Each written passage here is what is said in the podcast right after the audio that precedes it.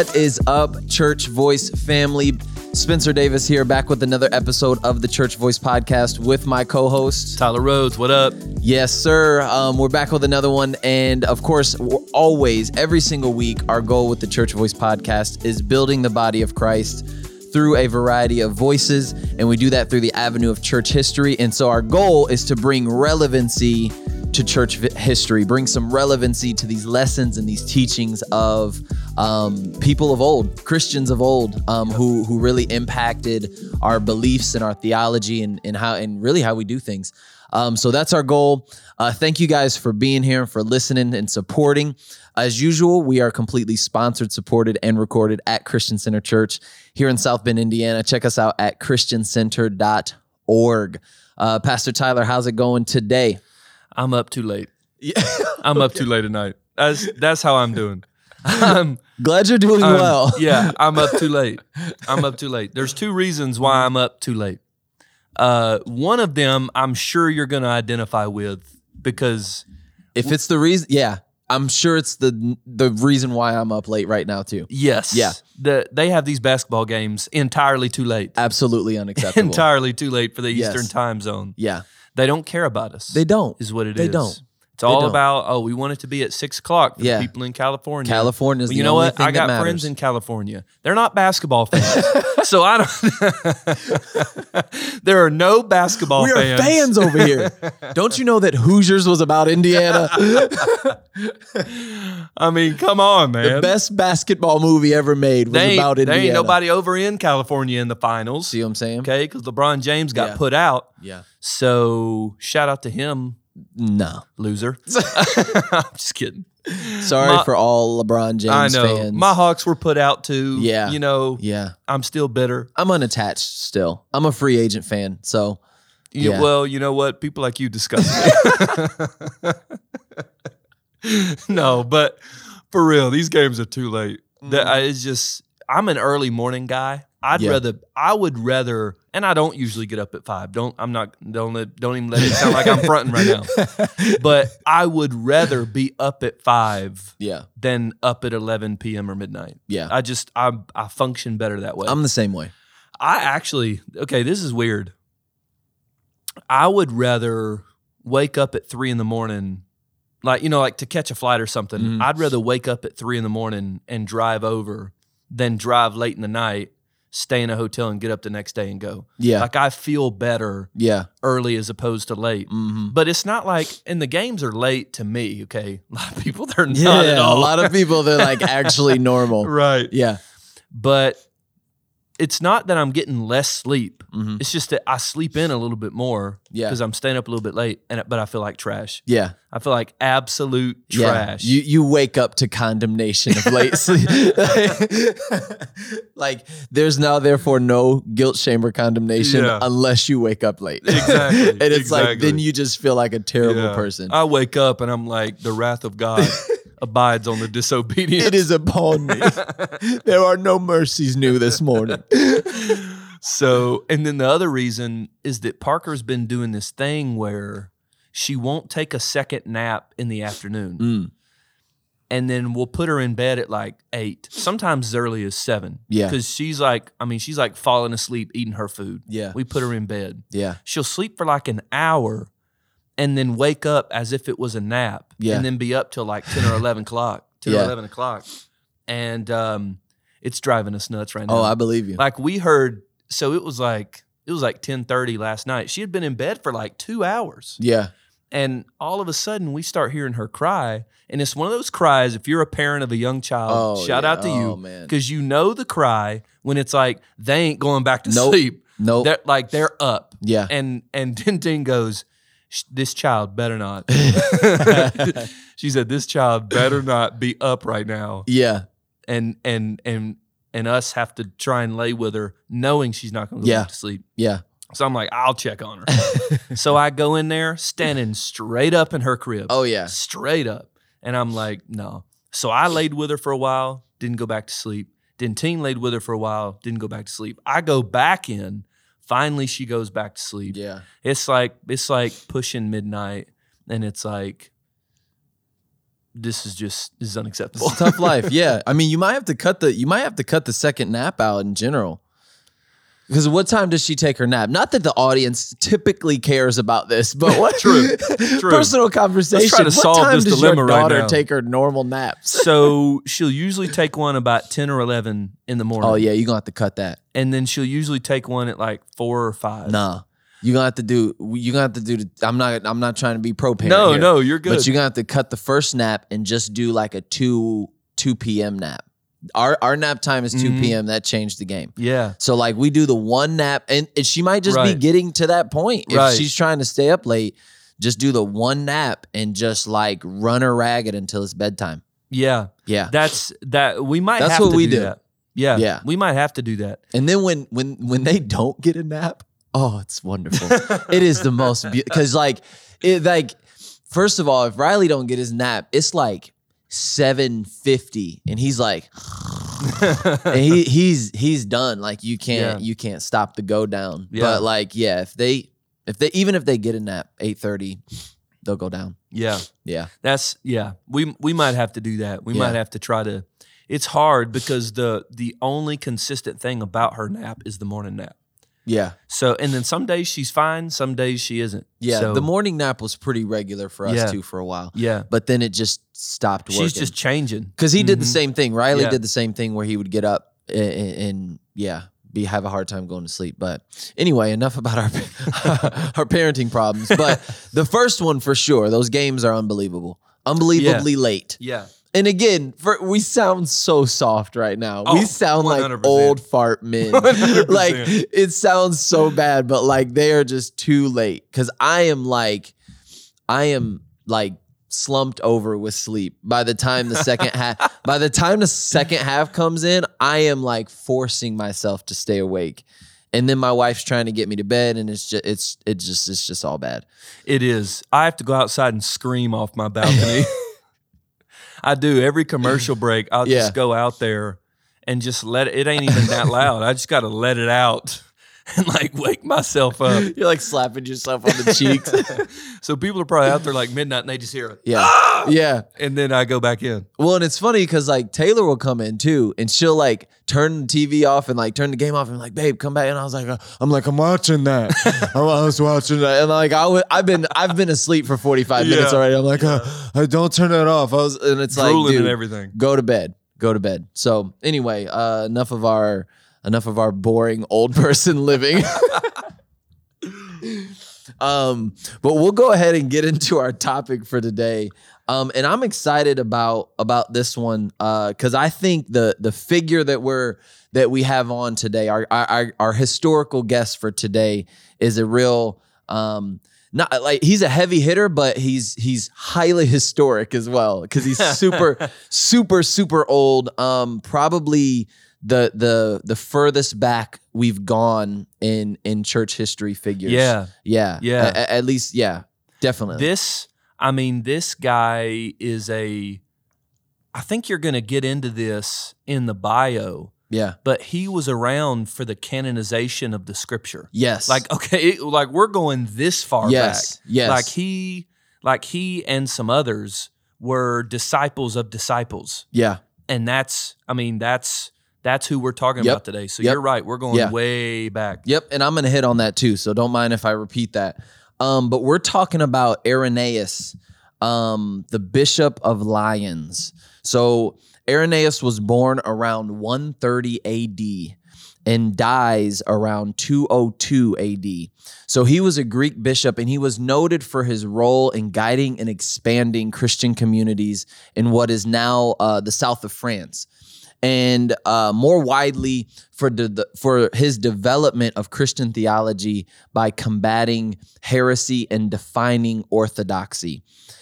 He originated from Smyrna, and he had seen and heard the preaching, which the Smyrna thing is pretty sick because we know that's one of the churches in Revelation. Yeah, one of the seven. Yeah. And it's cool because like it's one of like the positive churches. Yeah, right. Like, you know what I'm saying? It wasn't one of the churches where it's like, look, bro, you're getting this all wrong. It was like Smyrna. And you know what's crazy? the word of the Lord in that scripture actually talks about Smyrna. It's like you're going to endure much persecution. And so it's interesting because that's exactly what happened. They do. As you look at history, and I'll get into that in just a minute. So he originated from Smyrna, and he had seen and heard the preaching of Polycarp, which is another huge, huge, huge early church father. Mm-hmm. And so the last known living, so Polycarp was the last known living connection to the apostles. Yeah. So that's big. Yeah. Some church historians say he was connected to John. Yes. Yep. Then that's exactly what I was going to read. So he was connected to John the Evangelist. And so Irenaeus is actually like you said before we got started in the bio, he's actually the earliest surviving witness to regard all four of the now canonical gospels as essential. Okay, sorry. Go ahead. I want to jump in. Yeah. One of the cool things about that is that there were a lot of early church leaders who wanted the councils to combine the four gospels into one super gospel. And Irenaeus was one of the guys who said, no, we need to let the four gospels stand on their own as each individual witness accounts of the life of Jesus. So that's what it means by all four gospels being essential and not just being one story. Got it. That makes a lot of sense. So he is recognized as a saint by the Catholic Church, which celebrates his feast on the 28th of June. And in the Eastern Orthodox churches, which celebrates his feast on the 23rd of August. So he was a priest of the Church of Lyons before he became bishop, during the persecution of the Roman Emperor Marcus Aurelius. And Marcus Aurelius brought a ton of persecution on the Christian church in this era. And it was interesting because he accepted and tolerated almost every other religion, every other faith, every other belief, but he did not tolerate Christianity. And so major persecution was going on during the time of these individuals, Polycarp, Irenaeus. that was really bad. Uranus? I don't really. Is that the planet?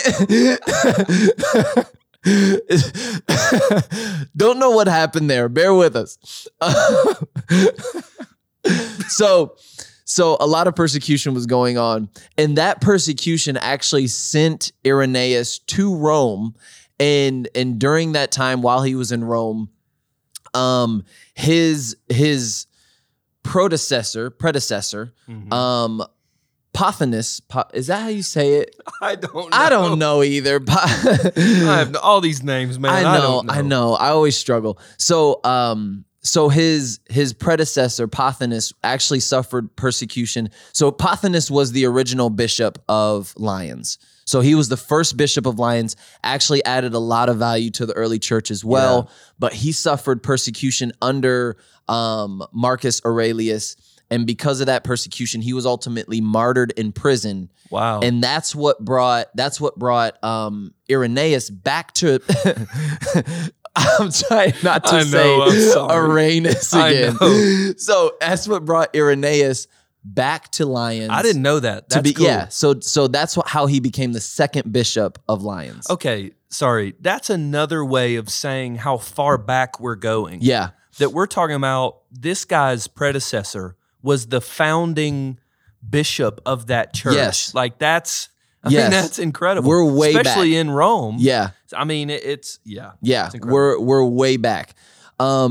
So he's widely known for his writings against Gnosticism, and we'll touch on that a lot more here in just a minute. So he's widely known for his writings against Gnosticism, and his most famous work is entitled Against Heresies, which is actually, we're going to draw our quote and our really it's kind of like a paragraph or a statement from that writing, which is broken down into 5 books, and the one that we're going to talk about today is from the second book. So again, Against Heresies is his most famous writing, and it's all about Gnosticism.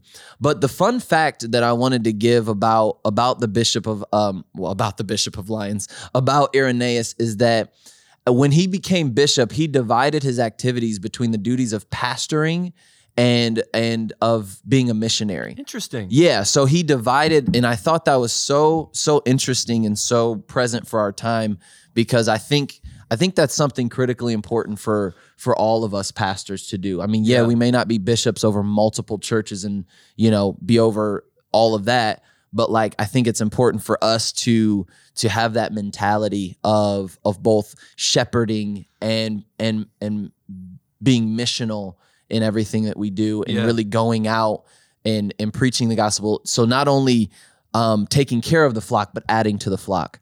And so I thought that was something really significant that he did. There's not a lot of documentation about that work that he did, but it is noted in his history that's how he divided his time between those two things. That's really the apostolic work, isn't it? Oh, yeah. Building the church, founding the church, and building the church, and overseeing the church. Yep. That's really, he was following the tradition of Paul and Peter and James and these guys and the kind of work that they were doing. Yeah. That's interesting. Yeah. I didn't know that about him either, the pastor missionary part. Yeah, I thought that was a cool note. Yeah. So that's kind of our bio on Irenaeus. And I think we're going to give more context to the individual as we discuss, but we've been talking a lot about different subjects like healing and like the indwelling of the Holy Spirit. We've been having those conversations privately, but I want to talk about that first one of healing and the purpose of healing and the significance of healing and why healing is really even a thing and why it's significant. And maybe talk about it in reference to our expression of Pentecostalism. And you actually brought Irenaeus to the table and brought this quote. And so I want you to read it and then really just kind of lead us into this conversation. I'll be honest with you. I know that you wrote a lot on what you're about to talk about. Yeah. So I kind of want to let you roll and let you go. Because not that you're an expert, but you're far more of an expert than I am. And I'll be honest with you, I've been learning a lot through our conversations. So I kind of want to let you, give you fair freedom to kind of just go in on this quote and on this topic of healing. Yeah, direct me, because I'm about to be like a fire hydrant. I'll try to keep you in bounds, but please do. Yeah. Please do. So when you and I decided to talk about healing, I'm pretty sure I immediately brought up Irenaeus. Yeah. Like we were like, hey, we're going to talk about healing. And I was like, I got a guy. Yeah. I got a guy, because the testimony he gives, number one, of God's miraculous work in the early church post the original apostolic era is fascinating and powerful. But then second of all, he addresses things that I think charismatic theology and practice at its worst is guilty of what he's addressing. And we'll get into that, and this is not going to be, okay, we're going to poo-poo all over charismatics today, because that's our expression, and we love it. Yeah. But we have to talk about us at our best and us at our worst. Yeah, and I think it's convicting. Yes.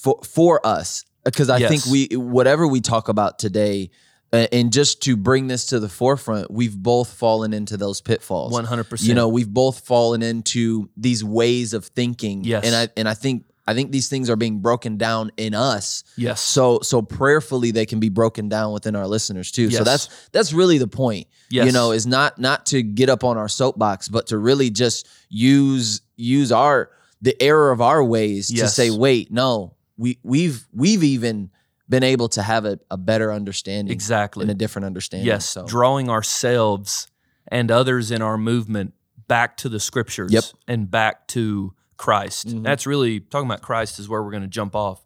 But I want to read what Irenaeus says. And again, this is a paragraph, but I want you to think about, this is why we emphasized how far back we're going, talking about the writing of Irenaeus, because I want you to keep that in mind as we read this.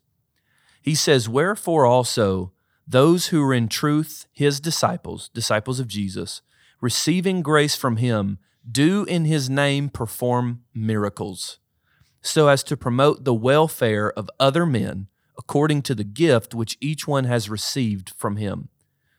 For some do certainly and truly drive out devils, so that those who have thus been cleansed from evil spirits frequently both believe in Christ and join themselves to the church. Others have foreknowledge of things to come. They see visions and utter prophetic expressions. Others still heal the sick by laying their hands upon them, and they are made whole. Yea, moreover, as I have said, the dead even have been raised up and remained among us for many years. And what shall I more say? It is not possible to name the number of the gifts which the church, scattered throughout the whole world, has received from God in the name of Jesus Christ, who was crucified under Pontius Pilate, and which she, the church, exerts day by day for the benefit of the Gentiles, neither practicing deception upon any, nor taking any reward from them on account of such miraculous interpositions. For as she has freely received from God, freely also does she minister to others. Man. Yeah, there's a lot there. So much there.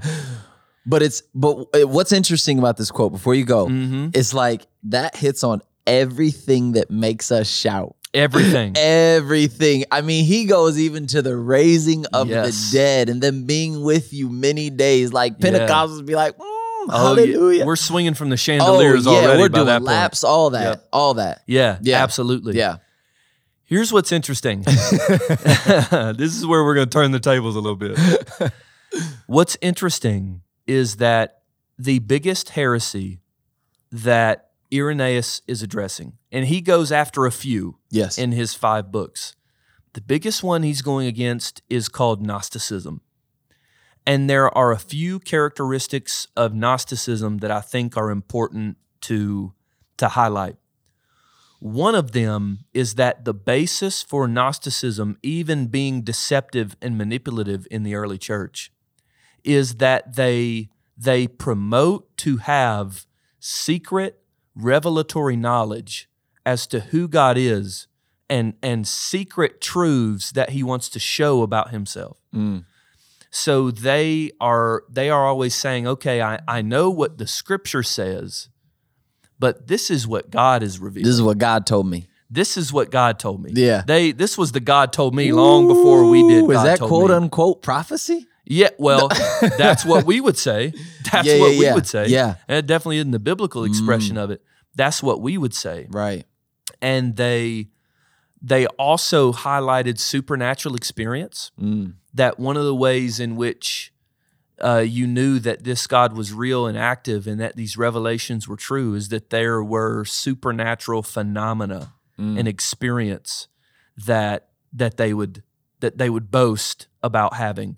And then lastly, boast in themselves. Yeah. Yes. Yeah, that I have this. This has been given to me by the divine. And then lastly, it was pervaded with Greek philosophy that says flesh is bad, soul is good.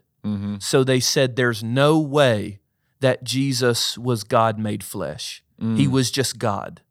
Like the body that we saw, that they saw die on the cross, didn't actually die. It was just an illusion because there's no way that God would put sinful flesh on.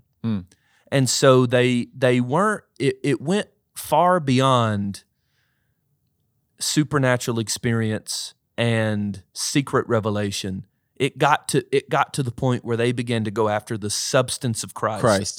That's why I think in the very beginnings of Gnosticism, it wasn't even called Gnosticism yet, but there were people who believed in this idea Jesus was only divine. That's why John, in his letters, writes the way he writes. In chapter 1, what does he say? That which we have seen with our eyes and touched with our hands. This is what we declare to you. Right. This isn't a ghost we're talking about here. Yeah. God became a man. Yeah. And it's important to say God became a man. And that's why these early church fathers went to the level that they went to. Now, I bring that up and we talk about that because I think in Pentecostalism, I think in our worst, I think we're guilty of two, if not all three of those errors. Mm. And I think one of the biggest ways in which those errors come to bear is our theology of healing.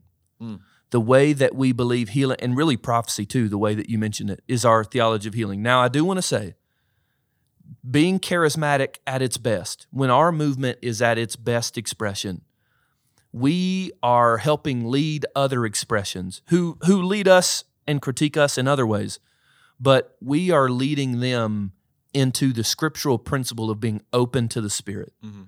of being moved by the Spirit, that God still speaks and acts today, that He still creates, He still saves, He's still very active in this world that He's created. It didn't stop with the apostles. And Irenaeus straight up says, if you're going to say miracles stopped in the apostolic age, healing and deliverance and resurrection and all these things, then you're going to have to call Irenaeus a liar. You're going to have to say...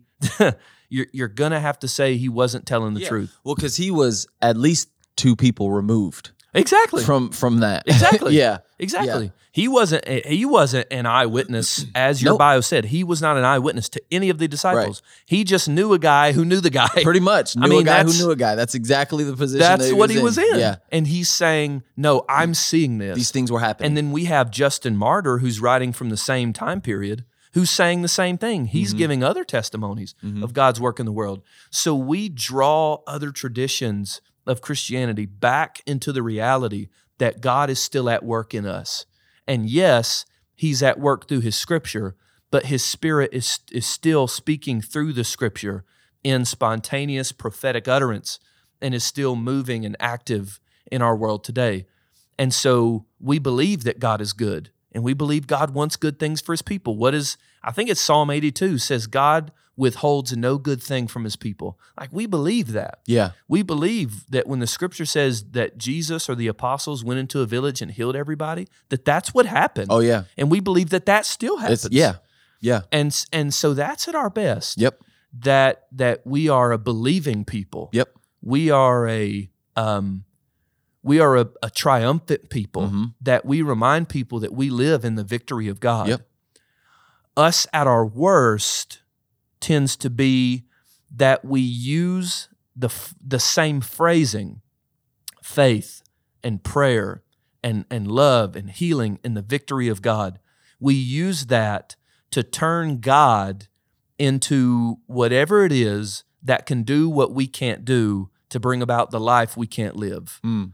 What we end up doing is creating a religion of magic. Yeah. Is what we end up doing. Yeah. Is we end up becoming guilty of divination because God ends up becoming, like I said, the power that we need in order to make a life for ourselves that we want. Yeah. So I want to be healthy. I believe God wants me to be healthy. So if I quote and if I declare the Scripture in faith, whatever Scriptures I think tells me I'm guaranteed something, then God has to do it. Mm. So if you're sick, I can say you're made well as long as you believe, and you will be every single time, no matter what. Mm. That is divination. Yeah. That's magic. Because what we're saying is that faith is a force, and when I apply that force in any given situation— God's power has to follow my faith. Mm-hmm. Notice, He has to follow my faith so that whatever I'm saying happens. Yeah. So that in the same way that God creates with His words, I'm creating with mine. Now, do we toss all of that out? No, we don't. When Jesus says, rise up, take up your bed and walk, that He declared. Yeah. And it happened. Right. And if we are drawn by the Spirit to say, rise up, take up your bed and walk, we're doing the same. Mm-hmm. We are declaring what's true and what God is doing in the situation. Mm-hmm. But notice the distinction. It's not God's power follows my faith. It's my faith follows God's power. Mm. My faith is following what the Holy Spirit is already doing. Right. We assume the Spirit does what we want Him to do. Yeah, because we say so. Yeah. That's not true. Yeah. We follow the Spirit. Yeah. We walk with the Spirit and so not fulfill the lusts of the flesh. Yeah. that we follow what he's doing. And he's been active in this world long before we got here and will be long before we're gone. We're trying to catch on with his mission, yeah, and be obedient to what he's saying. And so I think we fall into very dangerous territory because we all know people who've been hurt by this phenomena. Mm. I've been hurt by it. Yeah. And I, in healing and in prophecy, yep, I've been hurt by it. And I think that it's something that we need to call Pentecostals back to the Scripture, yeah, and back to a right understanding of Jesus. So that's how I want to frame where we're going. I don't know if you want to get into Christology yet or not. Yeah, let me know. Direct me where I need to go here. Yeah, but I think us at our worst, I think we're guilty of magic. Yeah. Well, and I'm going to say something that might be a little edgy. Go ahead. You know it's magic because it's not happening. Right. But we all act like it does. Well, and we act like it does, but because that's my question, and that's a question that I posed to you when we were talking about this before, mm-hmm, is okay, like we claim these things, yeah, over and over and over and over and over again, but yet we don't see it happening. Mm-hmm. Like we're not like, and don't be wrong, I think there may be places and situations and circumstances and individuals in which it is happening. But for the overall, it's not like, and when I say a healing, I'm saying or a sign or a miracle or whatever, I'm saying, I mean, tangibly evident, happened in the moment. Yeah. You know, which is what Irenaeus says. Exactly. Nobody had to tell them, "Well, walk in your healing, sister, and eventually you'll see it." Yeah. No, they saw, yeah, it. That dude was dead, and then all of a sudden, right, he wasn't dead, and then he was with us many days exactly, after that. It's exactly, like, but again, we're not seeing it, mm-hmm, and so the question that's posed in my heart is like, okay, God, like we should be seeing it, mm-hmm, and so why are we not seeing it? Mm-hmm. And I think it's some of these beliefs and some of these practices that we've just adopted and walk in, and some of these understandings, even, yeah, some of these theological, mm-hmm, foundational things that we just walk in, yeah, that are in error. Yeah. And I think that's a big reason as to why we may not see these things happening, because it's not necessarily about what Irenaeus said, because he said it's all for the benefit of reaching the Gentiles. Right. It's all for the benefit of people coming, and what does he say? What does he say here? He says for do, in just one example, for some do certainly and truly drive out devils, so that those who have thus been cleansed from evil spirits frequently both believe in Christ and join themselves to the church. Yes. And so, like, a lot of times we're not seeing healings happening in these undeniable present miracles happening. I think oftentimes because it's not necessarily about the individual outside of ourselves. It's about us seeing it happen, mm-hmm, or it's about someone seeing it happen through us. Yes. You know, so that we can get the accolade and not so much God. Yeah. And so, like, that's the question that I wrestle with so often. And I'll be honest with you, prayers of mine for an individual haven't been answered, yeah, because it hasn't been so much about that individual. Right. It's been about me either seeing the sign or wanting the sign to be shown through me. Right. And it's a nasty level of pride. Right. And in a way, I am trying to get God to be, mm-hmm, my genie rather, yes, than my Lord. Exactly. I think there's three things going on here. Yeah. Well, I think there's a whole host of things. Yeah. To me, three basic things that are going on. Number one, I think there's a misunderstanding of the person and work of Jesus and what that means for us. Second of all, I think there's a misunderstanding of what it is to be a child of God and what it looks like to live a cross-based, Christ-centered life. And then thirdly, like I already said and like we just talked about, a misunderstanding of faith. Yeah. And how does our faith work with what God is doing. God doesn't follow our faith. Our faith follows him. Yeah. Our faith is in him. Yeah. And our faith is in obedience to what the Spirit tells us to do. Yeah, and he is chasing after the world. Right, exactly. You know what I'm saying? Like so my faith isn't for everything I want in my life and for me to be built up and for me to have all this faith and for me. My faith is to ultimately see the Gentiles come to Christ. My faith is ultimately to see the world restored to him. Yes. That's his ultimate goal. Yes. So everything in my faith has to apply to that. Yes. That's the main purpose. Yes. The purpose for me believing is for me to be restored. But once I'm restored and filled up and walking in that, everything that I do must be outside of myself at that point. Yeah, we can say it this way. The power of God at work in us is not for us. It's for our neighbor. 100%. It's for our neighbor. It's not about me coming into church and getting my breakthrough. No. Getting my blessing, getting my prosperity, getting my healing, getting my. It's not about that. It's about my neighbor.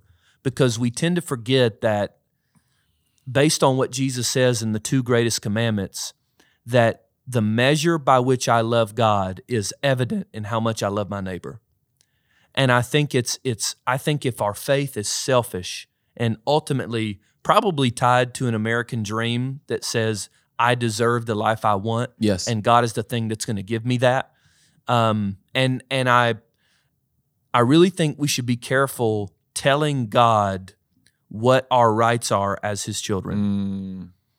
Because we tend to try to use the inheritance that God has given us in Christ as our right to tell him what we can and cannot have based off of a certain interpretation of Scripture. Yeah. Here's an example. I hear this phrase a lot. I'm just going to be honest, this is going to hit home. I hear this a lot. People will say, healing is the children's bread. How often have I heard in prayers for healing, someone say, healing is the children's bread? And I asked somebody a while ago, I don't know how to describe them because it wouldn't sound right. Yeah.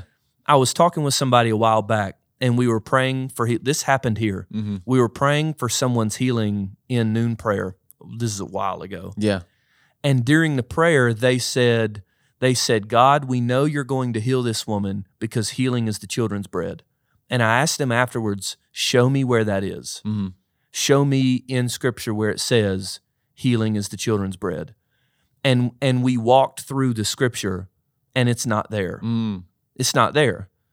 And so then I begin to say, how is it our right to tell God what we will have and who we are when he's the one who gave it? Yeah. And it's like, I understand standing on God's word. Yeah. And I understand having faith in the Scripture. Yeah. I understand that. Yeah. But God doesn't need a reminder of what he said. Mm-hmm. He doesn't need a reminder of what his covenant is with us. He's been faithful to that covenant in ways we will never know. Mm-hmm. In all of eternity, I don't know that we'll ever know. And if we do, it'll take all of eternity to truly know the faithfulness of God in our lives. It's good. And it's a form of spiritual manipulation that we're trying to tell God who we are and what he has to do. Yeah. Based off of a healing is the children's bread is not in Scripture. Mm. It's not there. And so we have to be careful. We have to approach the inheritance we have in Christ with humility. Yeah.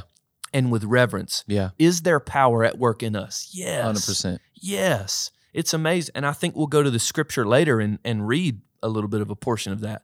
Yes, there is great power at work in us, but it's for our neighbor. And it is not my right. It is not my right to exercise God's power. Mm-hmm. That it is his power at work in jars of clay. Yes. This incredible treasure that is at work in us. And it's not mine to wield, mm-hmm. and it's not mine to tell God what to do with it. Mm-hmm. It's my responsibility to partner with it for the saving and redeeming of the world, like you said. Let's look at the Gospels and look at Acts and look at the letters and let's look at these things. The miracles followed the message. Yes. The miracles followed the message. Yes. Are there people in their gatherings, whenever the early church gathered together, were there people healed there? Yes. Mm-hmm. Were there amazing spiritual experiences that happened? Yes. But far more often, it's them going out into the world for the sake of the gospel and for the sake of the people, suffering while they're out there. And I'm sure we're going to hit on that. Yeah, let's go in reverse. You gave three. We're hitting on the third one. Yes. Go to the second one. Yes. So the third one was faith. We hit on that. The second one was a misunderstanding of what it means to be a child of God. Yes. That's the second one. So that's the one we're hitting there. And it's interesting to me because we assume that because we're God's children, we never suffer any hardship. Yeah. And this is what we tell people. Because right now, because I think that's critical for personal healing. Correct. You know what I'm saying? When we're expecting to be quote unquote healed. Yes. So I want to talk about that because I think that's critically important to understand in order for us to be healing presence in every situation. Yes. We have to understand both our personal healing and the healing of those outside of us and the healing of those for the sake of the gospel. Exactly. Yeah. Well, and even with that, we have watered down the term healing to the degree that when someone says healing, we think, and even when we read the word healing in Scripture, we think it just simply means bodily cures. We think that it just means the man with the withered hand has his hand restored. Bada boom, bada bing, that's healing. Yeah. That is a watered-down version of this concept of healing. Mm-hmm. When in Scripture, the term healing is often equated with salvation. It's often equated with inner healing, transformation of the heart, newness of spirit, being born again. It goes along with, yes, bodily healing. It talks about the forgiveness of sin. Mm-hmm. Like there's all of these different ways in which healing works in our lives. That when the Scripture says Jesus healed them, or they were made well, or they were made whole, it's not just saying whatever ailment in their body that was taken away. That they're brought into wholeness and newness in Christ. That really is like this overarching theme of what healing really is. Mm. So I've got to understand, if I'm going to be a person who's healed, going out healing others, I got to understand what healing is. Mm. And it's not just simply, and you said this earlier, physical healing without spiritual healing is useless. Mm-hmm. Let's look at the 10 lepers in Luke. I want to say is that Luke 17? I think it's Luke 9. Okay, there you go. Yeah. The 10 lepers, they all receive a physical healing, but only one comes back in gratefulness to Jesus, and Jesus says, your faith has made you whole. Yep, yep. That there is a greater healing that you've experienced because you came back and gave glory to God. That 9 lepers were cleansed, but only one leper was saved. 9 lepers got better, but only one leper was different. Yep. So there was a different level of healing that he received. That if we're going to be a healing presence in our community and in our world and see other people healed, we need that kind of healing. Yeah. We need that kind of power at work in us. That I've not just been made better by Christ, I've been made different. Yeah. Yeah, different in body, but different in mind, different in heart, different in spirit, different in all of these ways, transformed into wholeness in Christ. Well, because the powerful part about that story is that he came back and he fell at Jesus' feet in worship and thanksgiving. And so like he received something that was, I mean, he received that salvation because that's that's what it is. Exactly. You know, is worship and reverence of who Jesus is. Exactly. He saw Jesus as the Messiah. He saw Jesus as the Savior and worshiped him as God. Yeah, exactly. So this is really what we're getting at with this second point. We talked about the third point. Here's really what I'm trying to get at with this second point, what it means to be a child of God. The further along we go in the journey of our faith, the more mature we become in Christ, the less concerned we should be about our healing and the more concerned we should be about the healing of our neighbor. Mm. Moreover, the more we should be willing to suffer so that our neighbor might be healed. Mm. Because when you look at Jesus is the number one example, but when you look at his apostles, you are seeing a group of people who are utterly and completely cast aside, persecuted, physically ailing. Yeah. Paul tells the Galatians, the gospel came to you in power through the weakness of my flesh. And later on he says, I know that you wish you could tear out your eyes and give them to me. Some scholars actually say that when the scales fell off of Paul's eyes after the Damascus Road experience, when Ananias prays for him, that his eyes were never healed after that. Now, could be so, could not be so, I don't know. We know his blindness was cured. Doesn't necessarily wow. That's all right. It doesn't necessarily say that his eyes were in good condition. Yeah. I don't know. Mm. But it's clear with that story, and it's clear in the thorn in the flesh, that he dealt with a physical ailment in his body. And he doesn't just say, well, you know, the gospel still came to you guys, whatever. Sorry you had to see me like that. Yeah. No, it was in spite of everything that went on, in spite of all of my suffering. That wasn't the point. The point was the gospel came to you. You received your healing, even though I didn't receive mine. Yeah. And the further we go, the more we are willing to suffer as Christ did. Yeah. So that the world might be healed as Christ did. Yeah, because he wasn't just talking about prison. Like I think some people would look at that and say, "Oh, he was just talking about how he was imprisoned and blah blah blah blah blah." Like no, he's talking about a physical ailment. We don't know what it was, but he was talking about something physical that he had to deal with. You know, but he wasn't writing to say, oh, just pray the Lord heal me. No, he's like, pray the Lord gives me power to preach to the Gentiles. Right. Like that was the purpose. That was the whole goal was for him to have the strength and power to preach to the Gentiles. Yes. And he says, look, you know, take out this thorn of my flesh, out of my flesh. But he says, you know, and the Lord says, you know, my grace is sufficient for you. He asked him to take it away three times. Exactly. And he says, and you're exactly right. He said, my grace is sufficient for you because I've got a mission. Yeah. I've got a mission for you. Yeah. And if you walk around telling these people that they're not going to suffer, then you're going to lie to them. Yeah. So Paul goes and tells the opposite.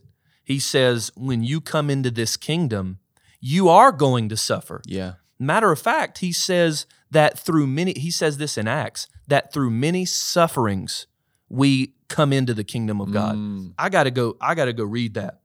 But he talks about, it's amazing to me because he doesn't, oftentimes, let's be real, when we are talking about healing, when we're talking about someone becoming part of the kingdom of God, when we use it, we almost exclusively say in Pentecostalism, you won't experience suffering. Your life will be better. Yeah. That you're going to come into prosperity, you're going to come into health and wealth. This is your right.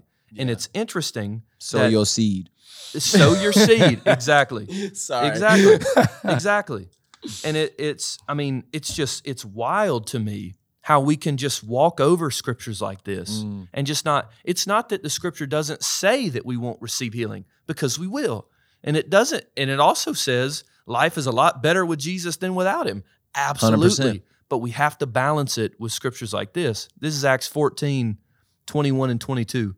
After they had preached the gospel in that town and made many disciples, they returned to Lystra, to Iconium, and to Antioch, strengthening the disciples by encouraging them to continue in the faith and by telling them, it is necessary to go through many hardships to enter the kingdom of God. It is necessary to go through many hardships to enter into the kingdom of God.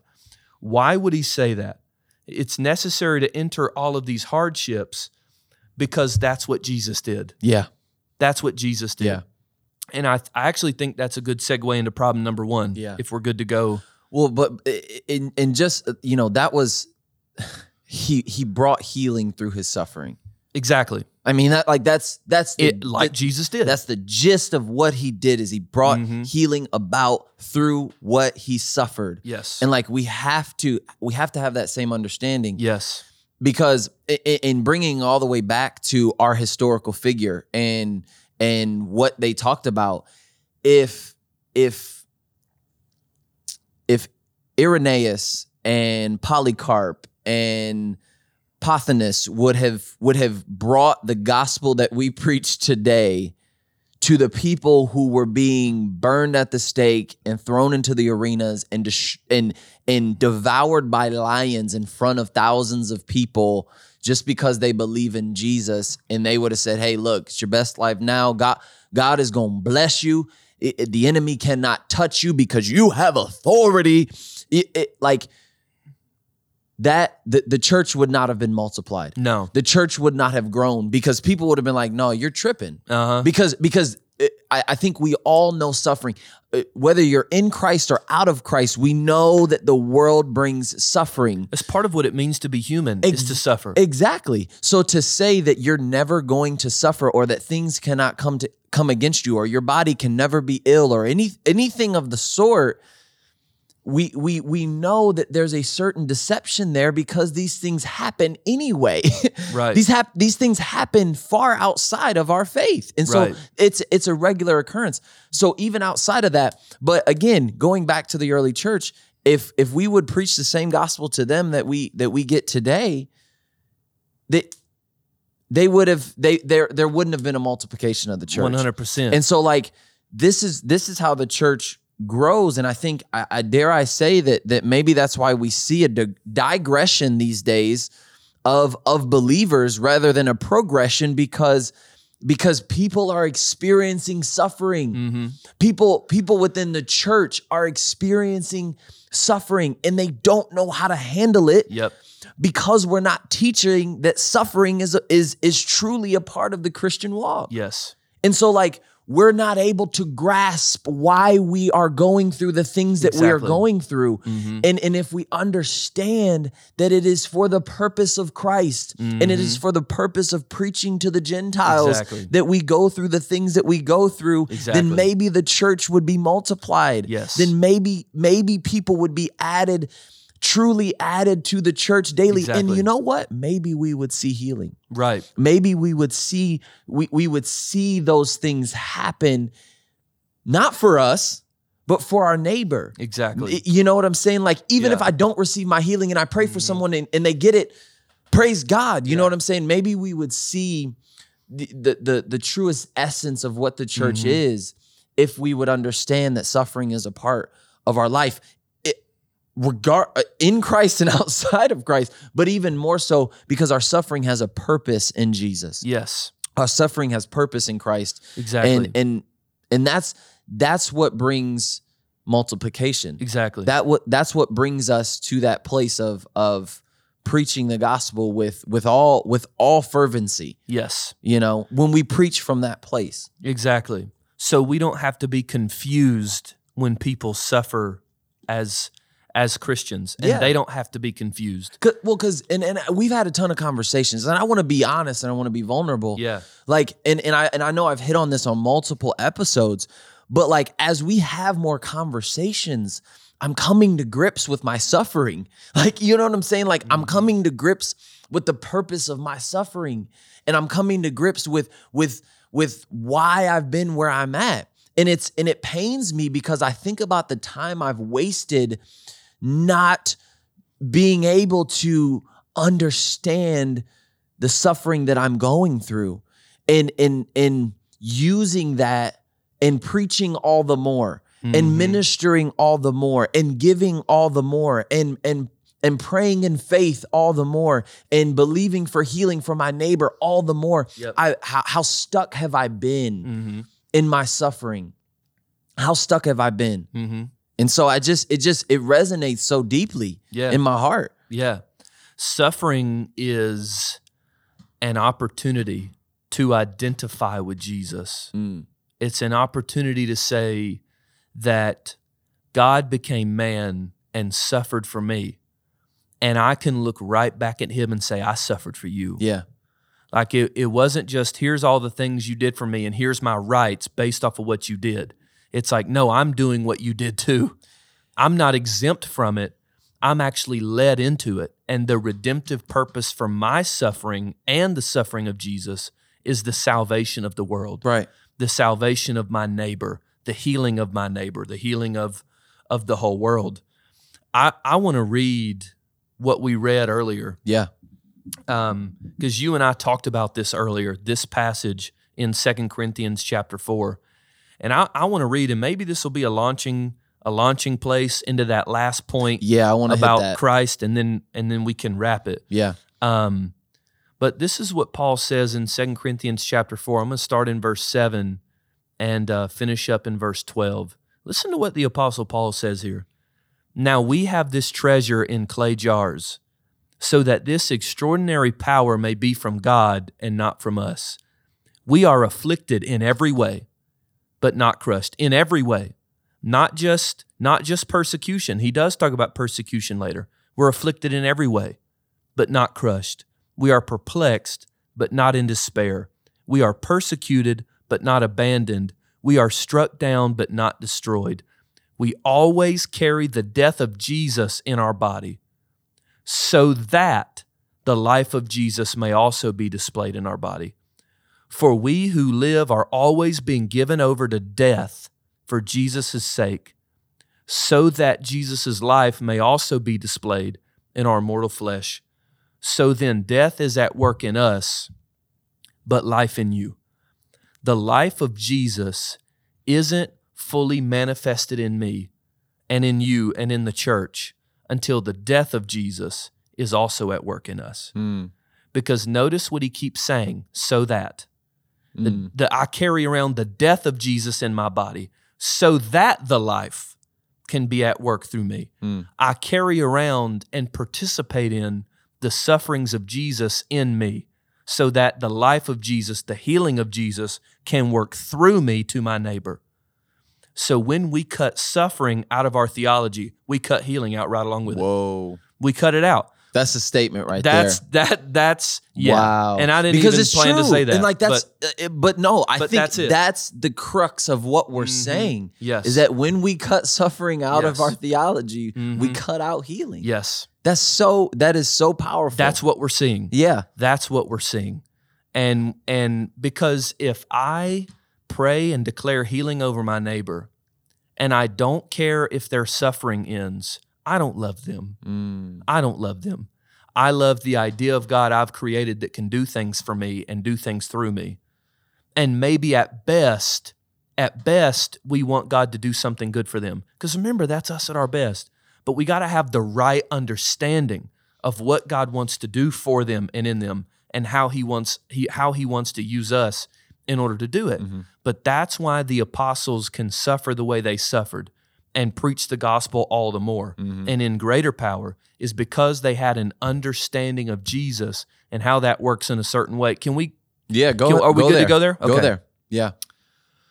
So a lot of Pentecostals that I've met, and even me myself down through the years, held this view. I want to talk about something real quick. Wow. Called Christology. Yeah. That just simply means how we speak about the person and work of Jesus, how we understand that, who he was and what he did.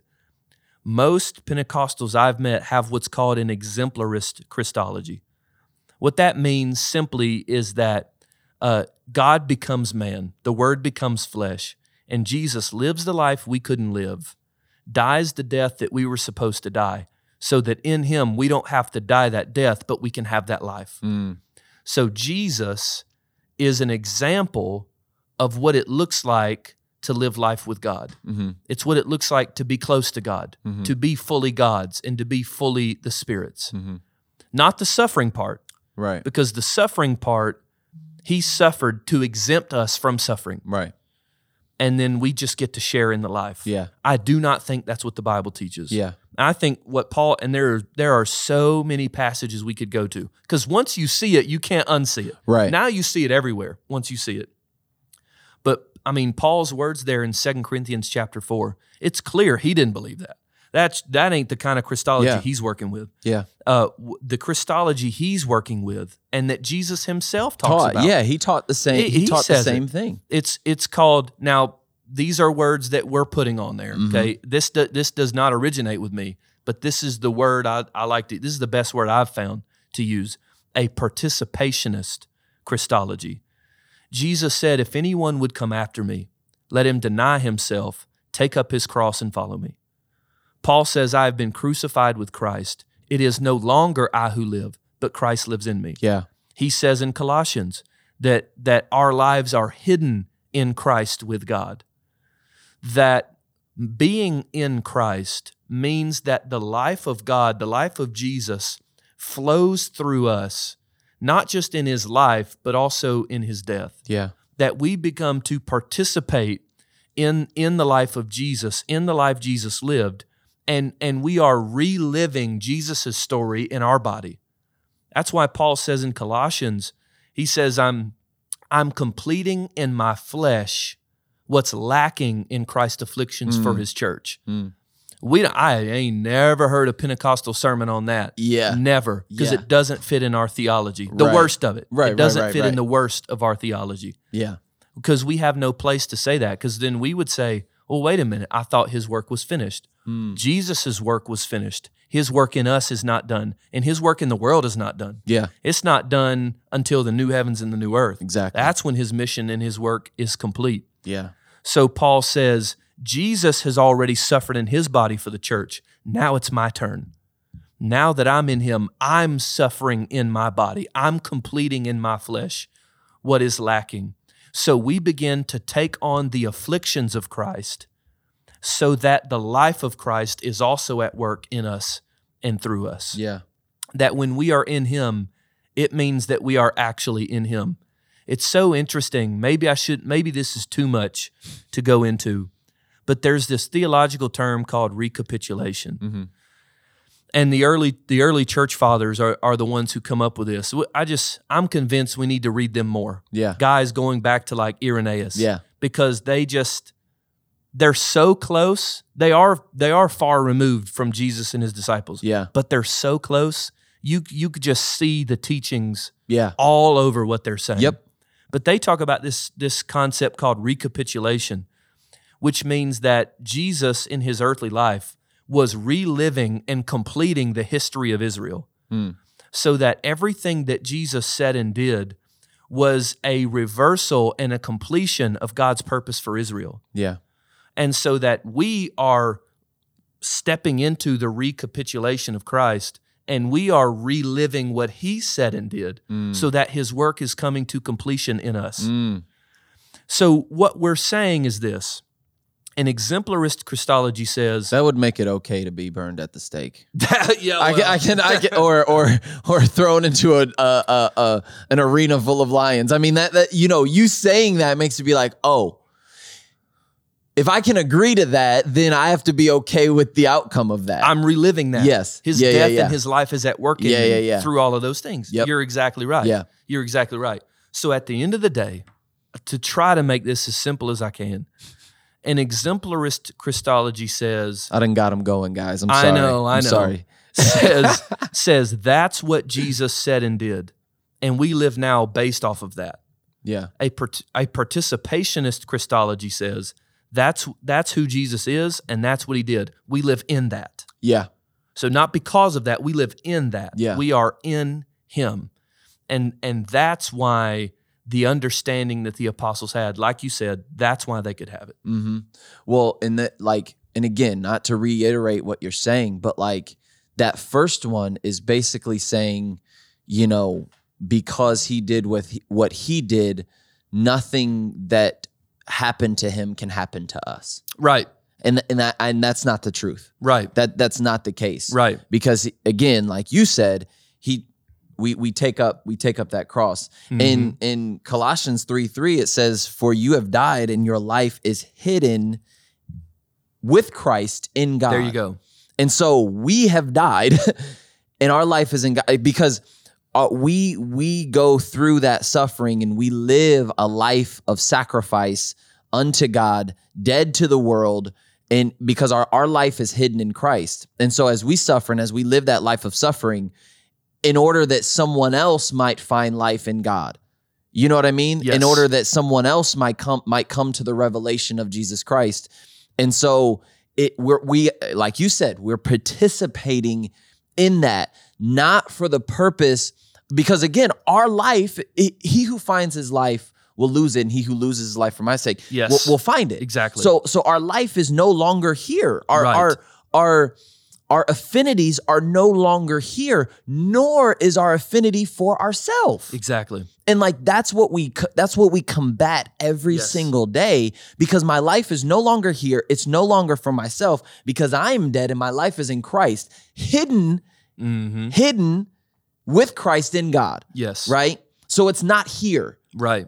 So I'm not living for here. I'm not living for my life and for my sake and for my healing. I'm living for the healing of the world. I'm living for the restoration of the world and every individual that I encounter, every individual that I can under the power of God. I'm living for that to be restored unto Him. Right. And so that their life can be hidden in Christ. Exactly. And so like, having that understanding changes the whole game. Yes. It changes our whole understanding, because again, I fall into the pitfall of like, God, you got to get me out of this, and I got to be blessed, and I got to have my best life, and I will prosper, and Right. And like, and don't be wrong, I do believe that to a certain extent, God does want to bless His children, and He gives good gifts unto His children. He does. That's Bible. I'm all for that. Yes. But at the same time, there are things that I must suffer for the gospel. Yes. And praise God if I suffer for righteousness' sake. Yes. If I suffer wrong for the sake of righteousness, praise God for it. And it's like not every attack or not everything that I suffer is an attack from the devil either. Precisely. You know, and like that's, again, we have to understand that, but it's all for the sake of participating in what He did. Yeah. The famous prophecy about Jesus, when it talks about Jesus was bruised for our transgressions, the chastisement of our peace was laid upon Him.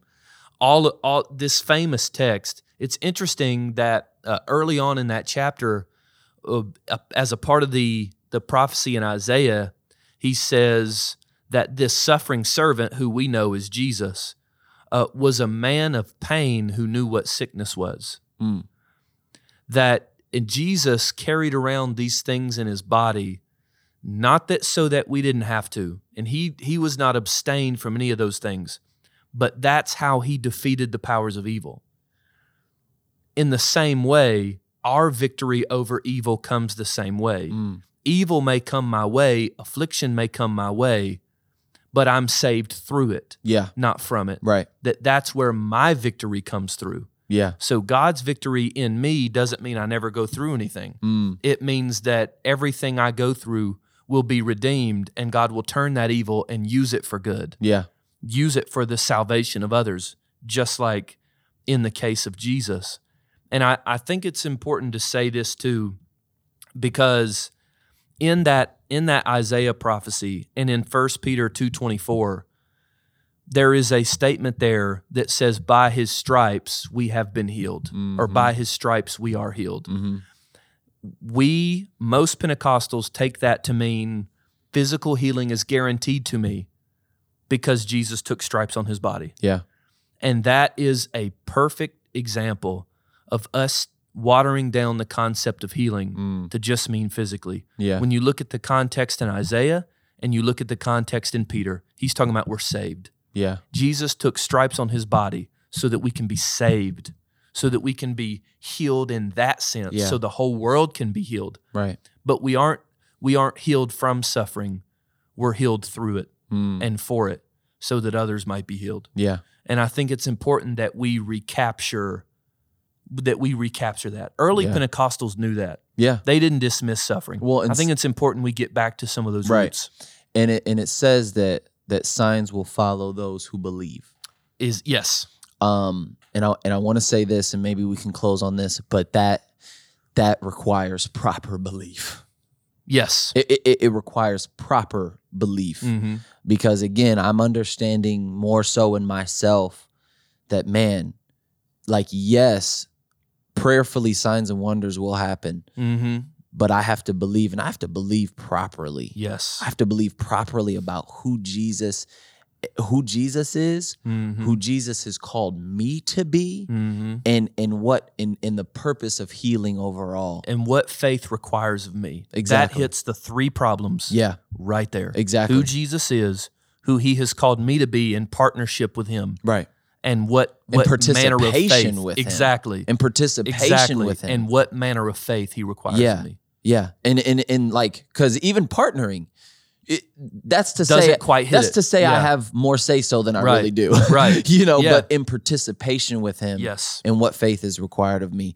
But listen, man, this was a good one. Yeah. I appreciate you, Pastor Tyler, just going in on these different things. And I learned so much from you, so I appreciate it. I learned so much from you. Yeah. Appreciate it. Yeah. So, but listen, thank you guys so much for listening this week. I pray this episode has just been a blessing to you, and I pray that it just helps you and your Christology and your walk and your belief in Jesus. But let's believe right.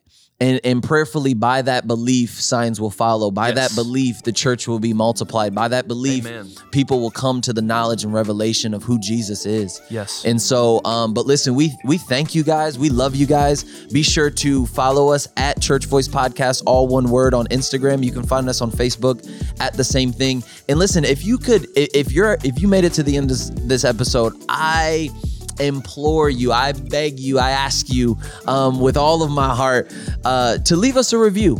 If you're enjoying what you're hearing, leave us a review. Let us know what you think. And if you leave us a review, we'll be sure to highlight that on the next episode and show you some love right back. Oh, yeah. But thank you guys so much. We love you, and we'll see you in the next episode. Peace out, y'all. Peace.